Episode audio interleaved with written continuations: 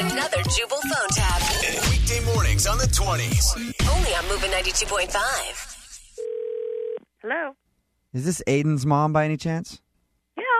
How are you? This is Seth McElroy. I'm an administrator here at Aiden's Elementary School. Oh, is he okay?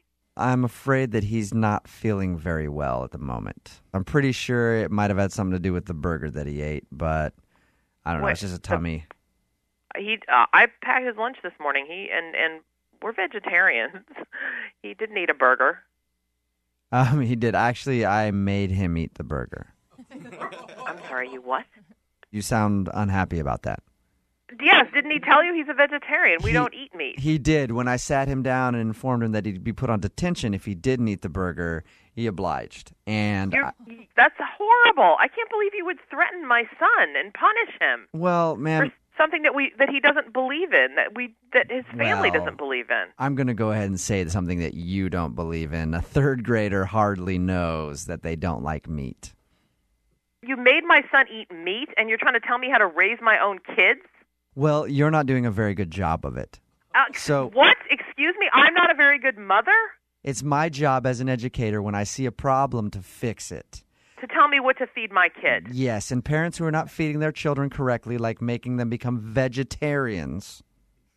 Okay. That is absolutely not your call. That is so out of the realm of anything you have any authority over. Mhm. I'm going to call the school board. I'm abs- I'm just that's Do you also want him to be beat up by girls? I don't want to turn him into a little veggie pansy. I'm coming down there right now. You can come down here and we can have a chat. I'll tell you what, I'll make you a nice steak when you come down and we can split it. Listen, you jerk. I'm going to be there in 10 minutes. You're kidding me. I want to call and apologize. I, Okay. I, I thought about some of the things I said, and I may have been a little out of line.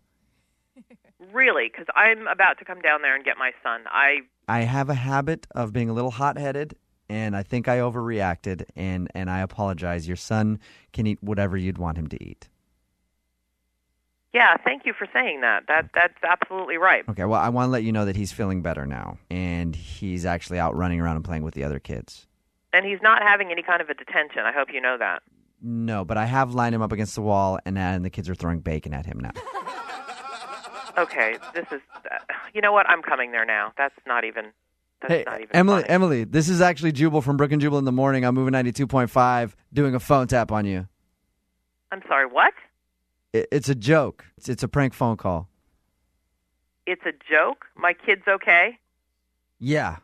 Whose idea was this? Uh, your husband Tom actually set you up. He emailed us and asked us to call you.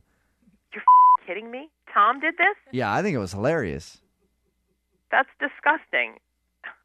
You don't think it's funny at all? No, my eight-year-old's in distress. No, what's funny about that? That people are bullying my kid? Personally, I love kids, so I think it's kind of in poor taste. But you got to talk to Tom about that. Yeah, no, I am going to talk to him about that. So you're not from the school. This has nothing to do with my kid's school. No, not at all. Thank God. It all has to do with Tom not getting laid ever again, I think. Um, yeah, yeah. Um, I, I have to go. That's yeah. Maybe you should give it up more. Maybe that's the problem. That's really rude. Wake up every morning with Jubal phone tabs. Weekday mornings on the 20s. Only on Moving 92.5.